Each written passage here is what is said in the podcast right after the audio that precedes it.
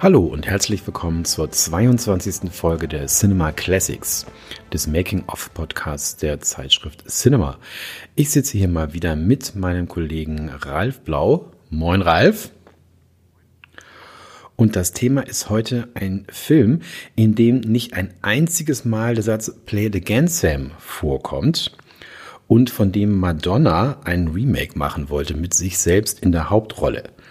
Und da wissen, glaube ich, alle, welchen ich meine natürlich, das ist Casablanca mit Bogi und Bergmann äh, aus dem Jahr 1942. Und da bekomme ich sofort Gänsehaut, denn das ist wirklich einer meiner absoluten Lieblingsfilme. Äh, zum Beweis sage ich mal, was früher in meinem Kinderzimmer für Poster an der Wand hingen. Da gab es nämlich nur drei Stück. Einmal meine Freunde aus der Südkurve, der HSV. Ein anderes Mal Ein Maiden von 1982 von 19 eine echte Jugendsünde. Nicht mal Ralf wusste es. Ähm, dann Ein Maiden, The Number of the Beast von 1982, natürlich der Klassiker. Und dann Humphrey Bogart wegen Casablanca. Wie gesagt, einer meiner Lieblingsfilme. Ralf, unser Mann für den Inhalt, mach keinen Fehler, mach alles richtig und finde den Film genauso toll wie ich. Dann wird das eine schöne Stunde mit uns beiden. Ja, ja, ich bin auch großer Fan von Casablanca, also auch einer meiner All-Time Favorites. Insofern haben wir atmosphärisch zumindest schon mal kein Problem. Ähm, zum Inhalt, also der Film spielt wie gesagt in Casablanca, in eine marokkanische Küstenstadt während des Zweiten Weltkriegs. Äh, ist sie französisches Protektorat und ein Tummelplatz für die Versprengten dieser Welt, die auf der Flucht vor den Nazis sind. Ähm, die Flüchtlinge hoffen von Casablanca aus einen Flug ins neutrale Lissabon zu ergattern, um von dort aus dann nach Amerika zu gelangen. Doch der korrupte französische Polizeichef Louis Renault, gespielt von Claude Reins, ist zuständig für die Ausstellung dieser Transitvisa und der arbeitet mit den Deutschen zusammen. Deswegen ist es für die äh, Geflüchteten ziemlich schwierig, äh, Casablanca zu verlassen. Der vom Amerikaner Rick Blaine, Humphrey Bogart, spielt ihn betriebene Nachtclub Rick's Café Americain ist der Treffpunkt dieser Immigranten. Und Rick war selber in den 30er Jahren äh, sehr aktiv gegen die Faschisten, hat zum Beispiel in Spanien gegen Franco gekämpft und hat sich aber mittlerweile zu einem ziemlich desillusionierten Zyniker entwickelt, der das Gefühl hat, er äh, macht keinen Sinn, es macht keinen Sinn mehr, sich äh, für andere engagier zu engagieren und den Kopf für andere hinzuhalten und äh, will eigentlich von diesen ganzen politischen Auseinandersetzungen nichts mehr wissen. Zu Beginn des Films trifft der deutsche Major Strasser, den spielt Konrad Veit in Casablanca ein. Und der glaubt, dass sich der tschechoslowakische Widerstandskämpfer Viktor Laszlo, Paul Henreit spielt ihn, ähm, der wird von den Nazis gesucht und ist ihn schon mehr, mehrfach entwischt und er glaubt, dass der sich in Casablanca aufhält. Und Strasser will eben verhindern, dass der zusammen mit seiner Frau Ilsa Lund, die spielt Ingrid Bergmann, äh, sich nach Amerika absetzt. Äh, kurz darauf treffen Laszlo und Ilsa tatsächlich in Ricks Lokal ein, ohne zu wissen, dass Ilsa mal eine Affäre mit Rick hatte in Paris. Die liegt ein Jahr zurück. Ähm, und zwar saß Laszlo zu dieser Zeit in einem deutschen Konzentrationslager. Ähm, diese Affäre ist äh, sehr dramatisch auseinandergegangen und Ilsa bittet Rick nun, ähm, seine Beziehung spielen zu lassen, um den beiden eben diese besagten Transitvisa zu besorgen und ihnen bei der Flucht nach Amerika zu helfen. Doch Rick äh, weigert sich. Viel mehr will ich gar nicht erzählen. Wir sprechen sicher nachher noch über einzelne inhaltliche Szenen, aber das ist im Grunde die Geschichte, so wie sie aufgerissen ist. Und die Frage ist halt, äh, wie geht es weiter zwischen diesen dreien zwischen Rick, Laszlo und Ilsa. Das ist eigentlich das Hauptthema des Films. Hm, genau. Und wie immer geht's los mit der Stoffentwicklung. Diesmal liegt kein äh, Roman zugrunde oder ein anderer Film bei Casablanca, sondern ein Theaterstück, das aber zuvor noch gar nicht veröffentlicht wurde. Also eine ganz interessante Entstehungsgeschichte. Ein Mann namens Murray Burnett, ein früherer Lehrer äh, aus New York, glaube ich, besuchte ähm, seine Familie in Europa im Jahr 1938. Unter anderem waren sie in Wien und dort bekam er mit seiner Partnerin mit, äh, wie der sogenannte Anschluss Österreichs an Deutschland geschah äh, und hat dort gesehen, wie Menschen Angst vor den Nazis haben äh, und fliehen wollten und so weiter und so fort. Hat also diese ganze Atmosphäre des Fliehens mitbekommen, unter anderem auch in einer äh, Bar in Südfrankreich äh, haben sie erlebt, das, was sozusagen in Rix äh, Café Americain dann auch passiert, nämlich dass Polizei, Flüchtlinge, Einheimische sozusagen in einem bunten Mix nebeneinander sitzen. Und das wollte er zu einem Theaterstück äh, machen, hat er auch getan im Sommer 1940, ohne jemals in Casablanca gewesen zu sein, äh, hat er die äh, Handlung nach Casablanca versetzt.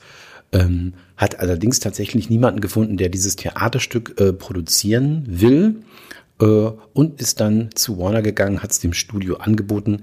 Da lag es dann mindestens ein Jahr und äh, überliefert ist tatsächlich, dass ein Tag nach dem japanischen Angriff auf Pearl Harbor, der am 7.12.1941 war, ähm, ein Großkopferter des äh, Warner Studios äh, dieses äh, Buch, dieses äh, Theaterstück in die Hände bekommen hat und meinte, okay, das wäre genau das Richtige, jetzt um einen Film zu machen. Der Eintritt der USA in den Zweiten Weltkrieg äh, stand ja unmittelbar bevor und das wäre sozusagen der richtige Film dafür. Zu Warner kann man sagen, das war sozusagen das Studio, das bereits sehr früh äh, die Gefahr durch die Nazis erkannt hat und die beiden äh, Brüder äh, haben schon in Reden von 1936 sich sozusagen ganz deutlich äh, gegen das gestellt, was in Deutschland passiert ist. Es gab auch den ersten Film gegen die Nazis bereits im Jahr 1939, Confessions of a Nazi Spy. Ähm, die Warners waren also da äh, sehr eindeutig und hatten insofern kein Problem mit dem Inhalt ihres Films. Produzent des Films ist Hal B. Wallace, ein Mann, der vielleicht noch nicht so richtig äh, in der Kinogeschichte gewürdigt wurde.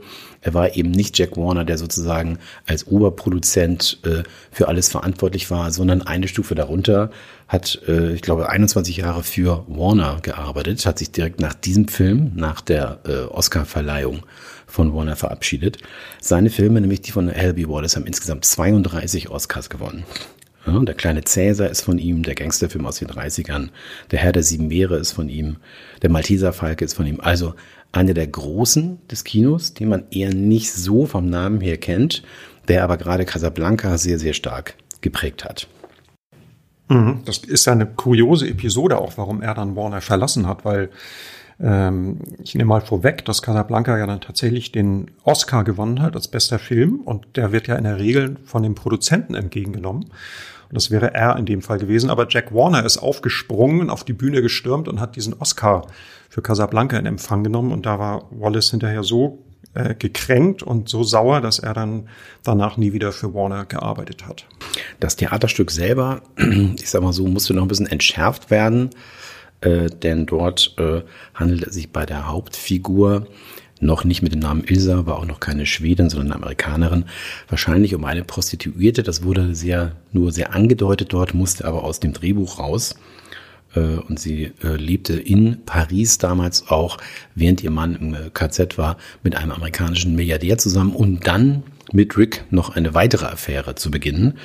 Rick hat sie daraufhin in diesem Theaterstück verlassen und als sie dann nach Casablanca kommt mit Victor Laszlo, sind die beiden auch nicht verheiratet. Das war also damals äh, für den Production Code untragbar. Das sogenannte Breen Office äh, hätte das niemals durchgelassen. Das musste also auf jeden Fall noch entschärft werden. Tja, dann ging es um die Frage, wer äh, soll Regisseur werden dieses Films? Und da haben sie sich einen alten Ackergaul, ne, ein altes Warhorse rangeholt für Casablanca, Ralf. Ja, den Film hat gedreht äh, Michael Curtiz, der hat zum Beispiel die Abenteuer des Robin Hood gedreht. Wunschkandidat von ähm, Wallace war eigentlich William Wyler, der ja schon den äh, Ben Hur Stummfilm gedreht hatte. Der stand aber nicht zur Verfügung aus Termingründen und dann sind sie halt auf Michael Curtiz gekommen, ähm, der in mehrerlei Hinsicht eigentlich für diesen Film prädestiniert war, weil er kam ja aus Ungarn und seine Familie äh, tatsächlich von, ist tatsächlich von den Nazis verfolgt worden. Viele Familienmitglieder sind auch in Auschwitz ermordet worden und seine Mutter hat tatsächlich wohl nur überlebt, weil Jack Warner sie äh, nach Amerika geholt hat. Also geholfen hat, äh, sie vor den Nazis zu retten. Und ähm, das war insofern natürlich ein äh, Herzensprojekt von Curtis und er war nicht der Einzige. Es gab auch viele Crewmitglieder und äh, viele Schauspieler, die jüdischer Herkunft waren, von den Nazis verfolgt wurden, von den, vor den Nazis geflohen sind, die in diesem Film mitspielen. Ähm, wir müssen natürlich eigentlich zuerst über die beiden Hauptdarsteller reden, ähm, Humphrey Bogart und Ingrid Bergmann. Ähm, und es gab ja immer dieses Gerücht, Olli, dass ähm, eigentlich Ronald Reagan die Hauptrolle hätte spielen sollen. Und ich habe gefunden, dass eine äh, Schauspielerin, die Anne Sheridan hieß, ähm, die weibliche Hauptrolle spielen sollte. Die beiden haben dann im selben Jahr einen anderen Film gedreht zusammen, der hieß King's Row. Ähm, aber ich glaube, dieses Gerücht stimmt gar nicht. Ne? Ja, ich habe da auch tatsächlich unterschiedliches gefunden. Auch genau, was du gesagt hast, dass es hieß, ja, der Ronald Reagan hat wahrscheinlich abgelehnt oder so. Aber es scheint doch tatsächlich anders gewesen zu sein, denn damals war es wohl gang und gäbe, dass die äh, PR-Berater äh, der äh, Stars sozusagen, um ihre Stars äh, im Gespräch zu halten, einfach mal Gerüchte gestreut haben. Das heißt, insofern hat also der Berater von Ronald Reagan, äh, ich glaube dem Hollywood Reporter gesagt, pass mal auf, äh, der wird in Casablanca spielen, die haben es dann glatt abgedruckt äh, und so blieb einfach Ronald Reagan so ein bisschen im Gespräch. Da war aber gar nichts dahinter. Das schien damals ganz normal gewesen zu sein, sozusagen die Presse zu belügen. Auch schön. Also es war wohl in der Tat so, dass Helby Wallace äh, nie an Ronald Reagan gedacht hat, sondern im Grunde auf der Suche war nach einer neuen Hauptrolle für Humphrey Bogart. Und er spielt ja hier zum ersten Mal auch eine romantische Rolle, hat er ja dann in den Jahren danach öfter gemacht, auch ähm, mit seiner ähm, Frau Catherine Hepburn. Ähm, aber ähm, bis dahin eben noch nicht. Hat er eher diese Gangsterrollen gespielt. Er trägt ja zum Beispiel in diesem Film in Casablanca auch relativ selten einen Hut. Das haben sie extra gemacht, um nicht diese Assoziation zu seinen Gangsterrollen irgendwie aufrecht zu erhalten. Und das Kuriosum ist ja, dass die Hauptdarsteller, also sowohl äh, Bogart als auch Bergman, als auch ähm, Paul Henreit, ähm, alle während des Films überhaupt nicht überzeugt waren. Also A haben sie im Grunde so ein bisschen widerstrebend sich überhaupt auf dieses Projekt eingelassen und waren während der Dreharbeiten echt in Sorge, was für eine Sponzette sie da gerade drehen. Also Ingrid Bergmann zum Beispiel war ja damals bei MGM unter Vertrag und äh, wurde im Tausch von Warner ähm, gegen Olivia de Havilland äh, für diesen Film engagiert. Das wollte sie aber gar nicht, weil sie großes Interesse hatte in in der ähm, Verfilmung von Ernest Hemingways ähm, Buch Wem die Stunde schlägt mitzuspielen. Das war ihr viel wichtiger. Und sie hielt diese Casablanca-Geschichte für total banal und hatte da gar keine Lust drauf und hat sich das hinterher so gefügt, dass Wem die Stunde schlägt in Verzug geriet, so dass sie dann anschließend nach Casablanca direkt da dann tatsächlich auch noch mitspielen konnte. Aber sie war am Anfang ziemlich geknickt, dass sie eben, weil sie gedacht hat, sie müsste für dieses Projekt eben äh, Wem die Stunde schlägt aufgeben. Und sie war auch gar nicht erste Wahl wohl. Es wurde zunächst daran gedacht, äh, Hedy Lamar und eine Französin namens Michelle Morgan, äh, die äh, in den 30er Jahren mal Hafen im Nebel mit Jean Gabin gedreht hat, die waren eigentlich äh, zunächst ähm, im Gespräch und Hedy Lamar wurde aber von MGM nicht freigegeben für die Rolle, hatte auch gar kein Interesse, äh, weil zu dem Zeitpunkt, als sie angefragt wurde, das Drehbuch noch gar nicht fertig war und ähm, wohl dann auch zu viel ähm, Geld verlangt hat. Und äh, Michelle Morgan, äh, da war es genauso, ähm, die wollte auch zu viel Geld und äh, dann kam eben Ingrid Bergmann ins Gespräch und ähm, die musste dann sozusagen antreten, äh, obwohl sie, wie gesagt, eigentlich gar nicht wollte. Hm. Ja, ein Glück für die Filmgeschichte. Nochmal zu, zu Bo Bogies Ehefrau. Du meinst sicher nicht Catherine Hepburn, das war mal die Film-Ehefrau, du meinst Lauren Bacall mit der er zusammen Bacall, äh, vier wunderbare ja. Filme gedreht hat. Und äh, nee, aber alles gut. Das Interessante ist tatsächlich, dass äh, Bogart äh, an einem sehr interessanten Punkt seiner Karriere stand. Er hatte den ersten echten Knaller mit der Malteser Falke war vorher ja über zehn Jahre bei Warner immer der dritte Gangster von links, der zweite Gangster äh, von links und hat selber gesagt, bei den meisten meiner Dialoge hatte ich eine Waffe in der Hand. Äh, und nach der Malteser Frage war er ein Star, aber noch nicht der absolute Riesenstar. Und das wurde er durch Casablanca eben, indem er auch so ein bisschen äh, trotz seines vielleicht nicht unbedingt Bo-Aussehens eine romantische Rolle hatte. Ne?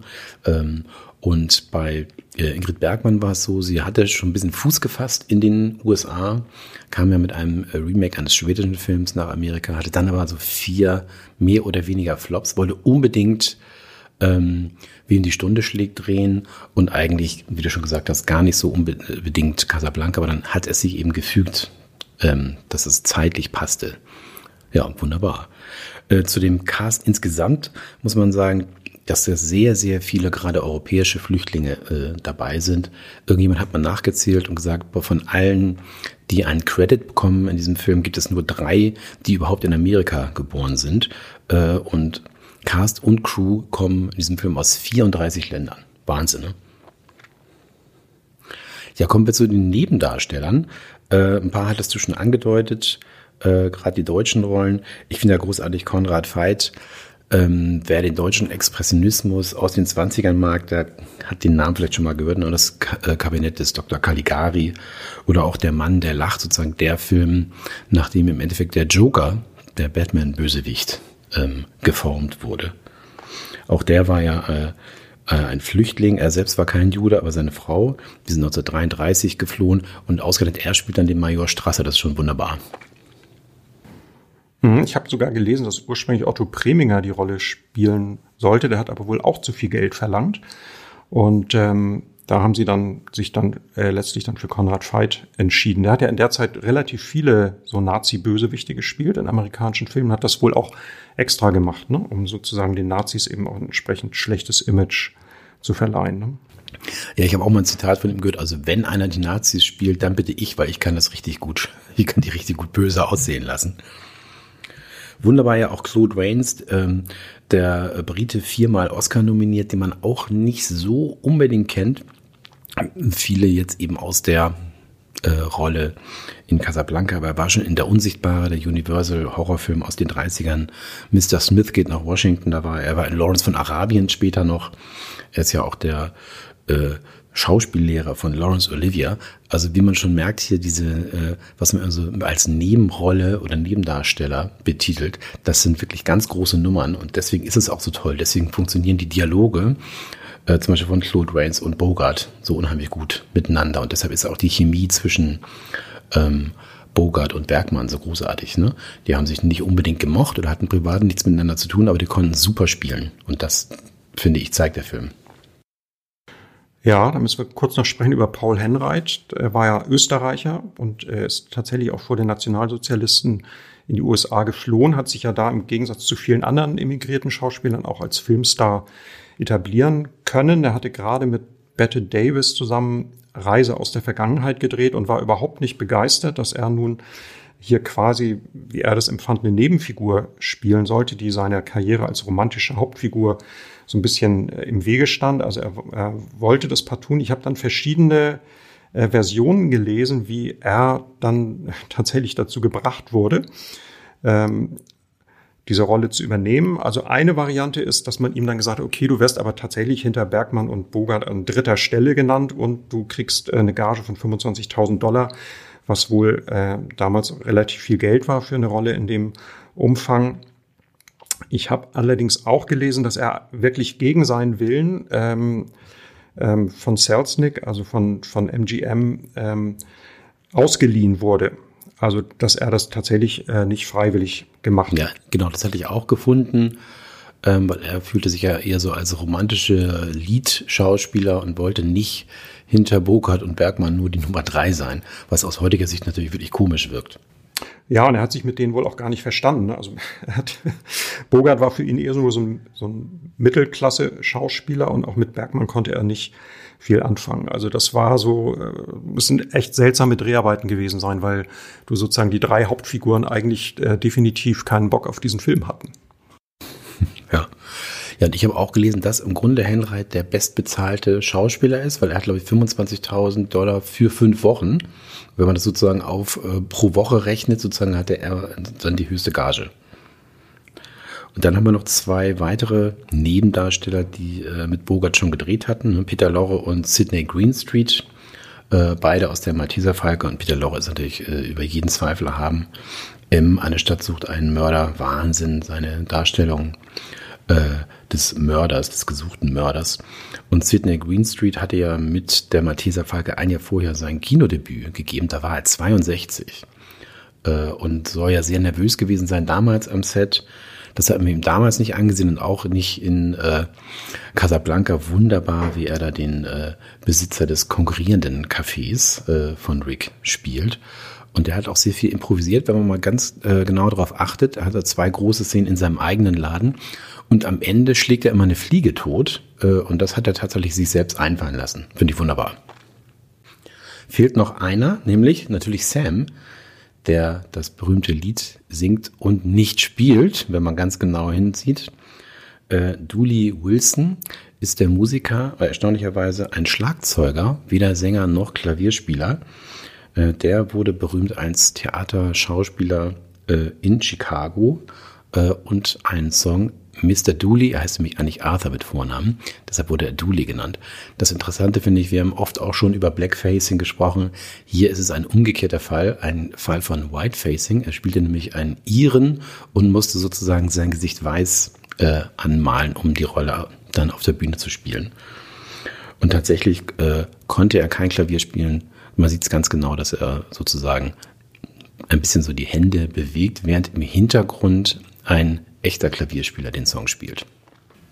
Mhm. Interessanterweise hat Hal Wallis ja wohl auch überlegt, die Rolle eigentlich mit einer Frau zu besetzen, also gar nicht mit einem Klavierspieler, sondern mit einer Sängerin. Und da war äh, tatsächlich die berühmte Jazzsängerin Ella Fitzgerald im Gespräch für diese Rolle. Ne? Ich weiß nicht, warum das nichts geworden ist, äh, wer da wem abgesagt hat oder wer dann auf diesen Dooley Wilson gekommen ist. Aber der ist tatsächlich, hat dann richtig so eine kleine Fangemeinde ähm, durch diesen Film bekommen und äh, tatsächlich Unmengen an Fanbriefen gekriegt in den Jahren nach, nach der Aufführung von Casablanca. Ne? Ja, das stimmt. Er hatte ein bisschen Pech, weil natürlich äh, As Time Goes By war dann auch ein Riesenhit im Radio, allerdings nicht seine Version. Ne? Der Song äh, war ja bereits elf Jahre alt. Äh, zu dem Zeitpunkt war er äh, eines der Lieblingslieder äh, vor dem Murray Burnett, der das Theaterstück geschrieben hat, der hat sozusagen dann auch in sein Stück hineingeschrieben. Da gab es schon eine Version von einem Broadway-Musical von 1931. Ähm, Dooley Wilson hätte natürlich gerne 1942 den Song nochmal aufgenommen äh, auf Platte für einen Radiohit. Das ging aber damals nicht, äh, weil gestreikt wurde. Das gibt's ja öfter mal in Hollywood. Und somit kam die alte Version äh, ins nochmal ins Radio als Platte heraus äh, und war, glaube ich, 22 Wochen äh, Nummer eins. Ja, dann kommen wir so langsam in Richtung Set ähm, und fangen einfach mal an mit dem ersten Drehtag. Das habe ich gefunden und fand ich ganz schön. Dort haben sie nämlich äh, eine Szene auch von dem Flashback in Paris äh, gedreht. Das heißt, Bogi musste zum ersten Mal ein bisschen Romantic Lied spielen. Äh, und Ingrid Bergmann wusste zu dem Zeitpunkt noch nicht, mit wem sie sozusagen am Ende des Films ins Flugzeug steigt. Denn äh, das Drehbuch war noch nicht fertig.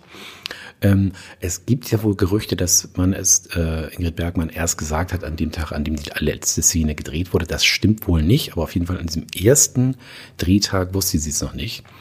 Die beiden haben es aber ganz gut, äh, finde ich, verborgen. Äh, und Ingrid Bergmann soll den Regisseur Michael Curtiz gefragt haben, ja, wie soll ich es denn jetzt machen? Äh, soll ich sozusagen eher Richtung dem einen oder dem anderen gehen? Äh, und die Antwort war, mach einfach zwischendurch.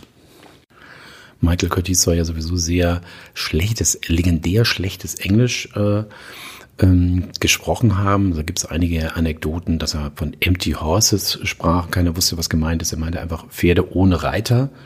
Äh, und auch am Set von Casablanca hat er wohl gesagt, I need a poodle, I need a poodle. Äh, und seine Mitarbeiter haben äh, Blut und Wasser geschwitzt, bis sie ihm dann ein Pudel besorgt haben, um dann festzustellen, dass er Bottle meint. Er wollte einfach nur eine Flasche Wasser trinken.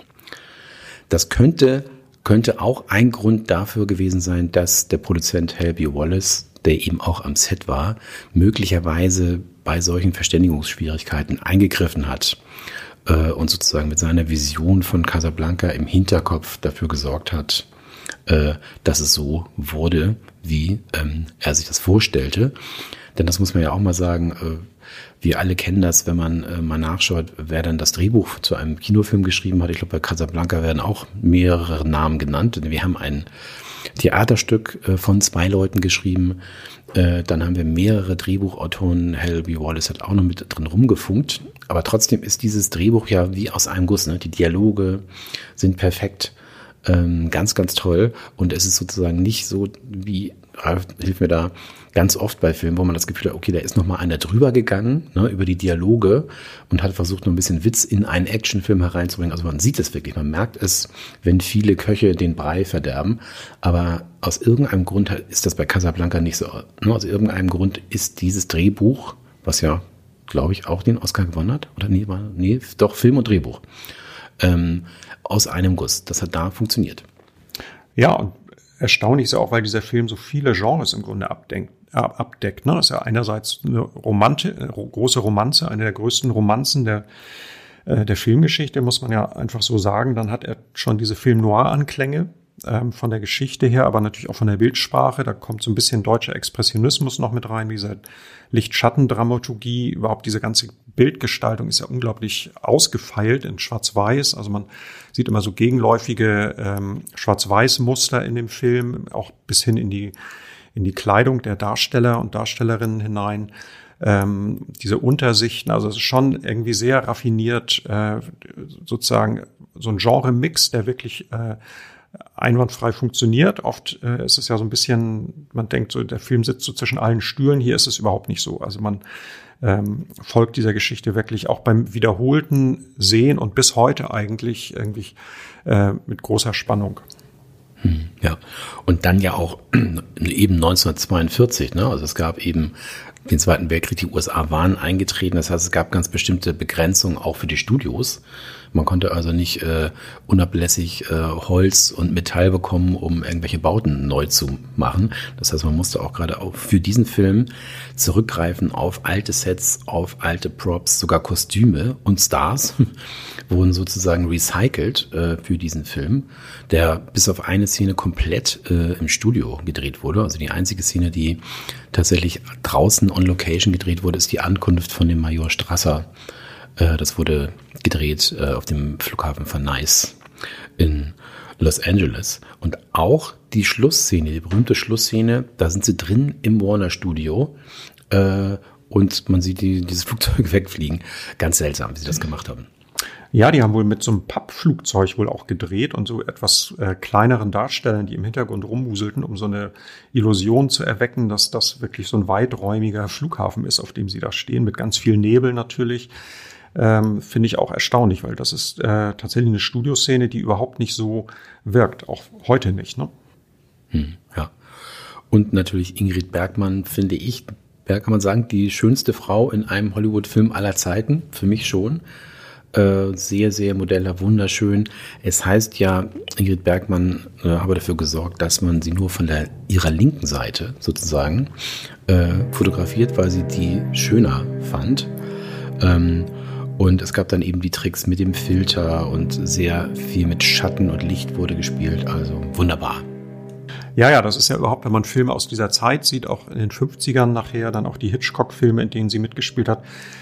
Die Filme sind so super restauriert heute, sind gestochen scharf und immer wenn sie im Bild ist, wird es plötzlich so ein bisschen äh, unscharf, verschwommen und so ein Weichzeichner und so. Und das haben sie wohl extra gemacht, um sie noch so ein bisschen, ihr noch so einen etwas überirdischeren Glamour zu verleihen. Ne? Ja, und dann kommen wir zu den vielen, vielen tollen Sprüchen äh, im Film, äh, die legendär sind. Ich glaube, das American Film Institute hat vor einigen Jahren mal äh, eine Aufstellung gemacht der Top 100 Filmzitate ähm, der Hollywood-Geschichte und dort äh, ist allein sechsmal Casablanca vertreten und damit auf Platz eins. Den zweiten Platz konnte ich mir schon gar nicht mehr merken, der, der war nur dreimal vertreten. Und äh, ich sehe dir in die Augen, äh, kleines, das Original, He's Looking to You Kid, äh, soll eine Erfindung von Humphrey Bogart gewesen sein, Ralf. Da weißt du, glaube ich, mehr.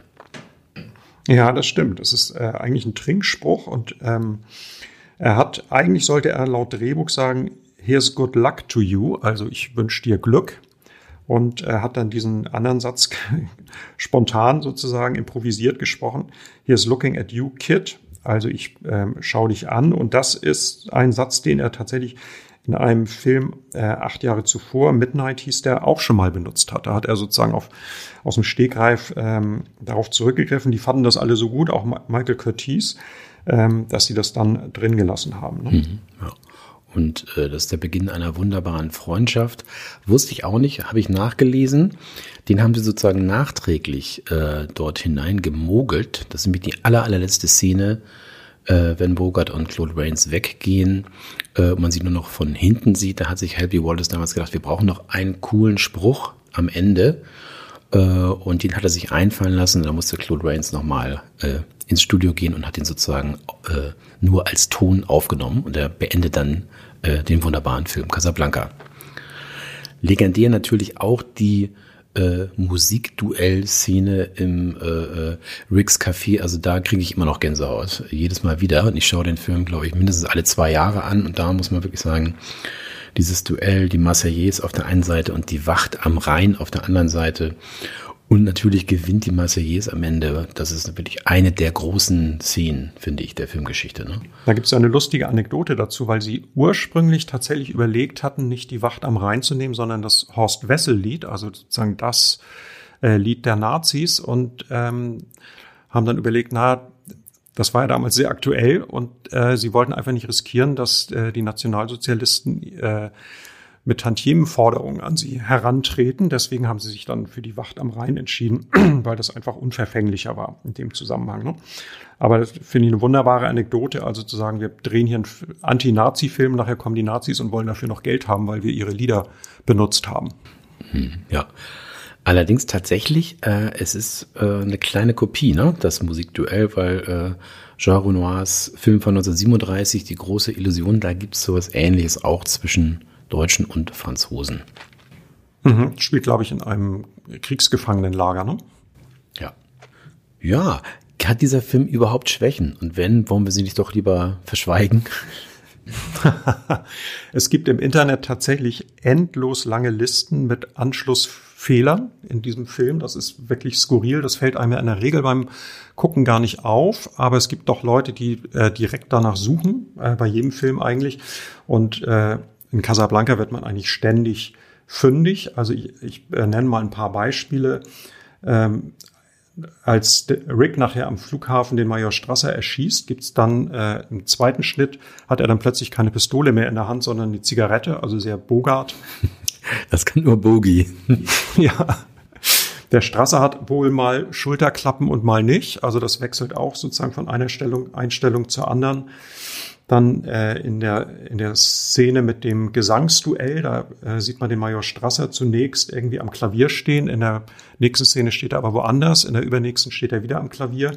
Das wechselt auch. Dann gibt es eine Szene mit dem Karl, der so eine ähm, Art Steuererklärung, glaube ich, von Rick überprüft. Und er hat eine Brille auf und die sitzt ihm mal auf der Nase und mal auf der Stirn. Wechselt auch von einer Einstellung zur anderen. Und ähm, ja, also es gibt viele, viele, viele solche Szenen, ähm, aber für mich mindert das die Qualität dieses Films überhaupt nicht. Ich finde es eher lustig, dass, dass man ähm, damals anscheinend auf Continuity noch nicht so sehr geachtet hat, wie das heute der Fall ist. Hm. Und auch nicht so richtig auf Logik, denn, ne, denn diese äh, Transitpapiere, äh, der, das, was äh, Alfred Hitchcock dann später den MacGuffin genannt hat. Natürlich gab es so, so etwas sowieso nicht. Äh, und dann sind die ähm, offensichtlich auch völlig sinnlos in diesem Film.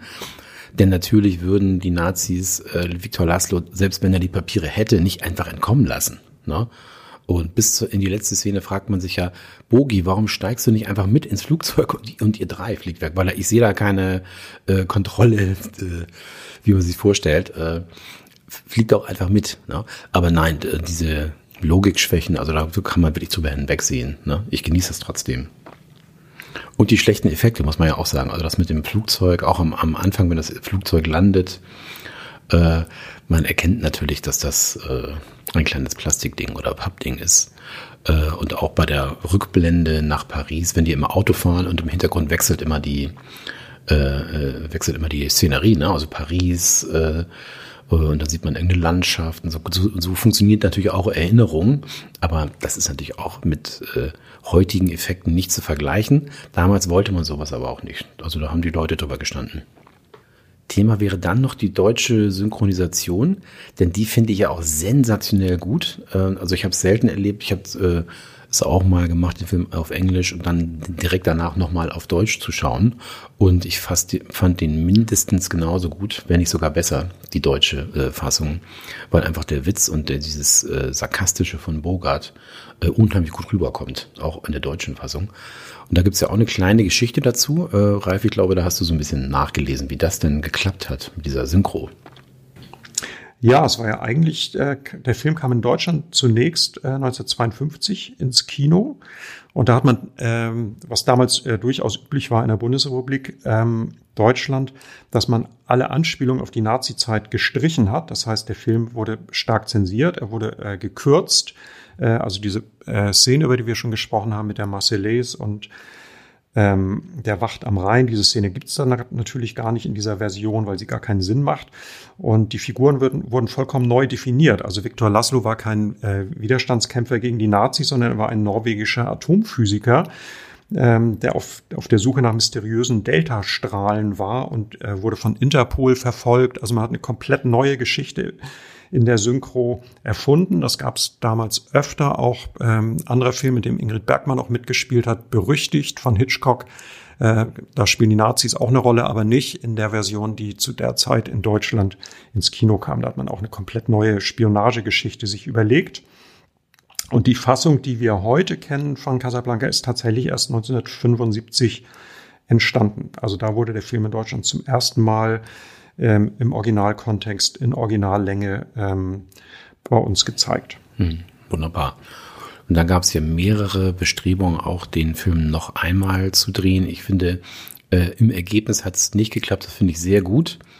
Ähm, aber mein, mein, mein schönster nicht zustande gekommener Film ist da der mit äh, Madonna. Das muss so Mitte der 2000er gewesen sein. Sie hatte eigentlich ihr Desaster mit Swept Away schon hinter sich äh, und wollte dann tatsächlich als nächsten Film äh, mit sich und Ashton Kutscher ähm, äh, Casablanca noch einmal drehen. Aber äh, sie ist damit auch von Studio zu Studio gegangen und niemand wollte das haben. Und alle haben gesagt, bist du des Wahnsinns, lass das lieber. Und äh, das hat sie dann auch gemacht. Aber es gab auch noch andere Versionen. Ich glaube, Truffaut hat es auch nochmal versucht oder sollte es versuchen.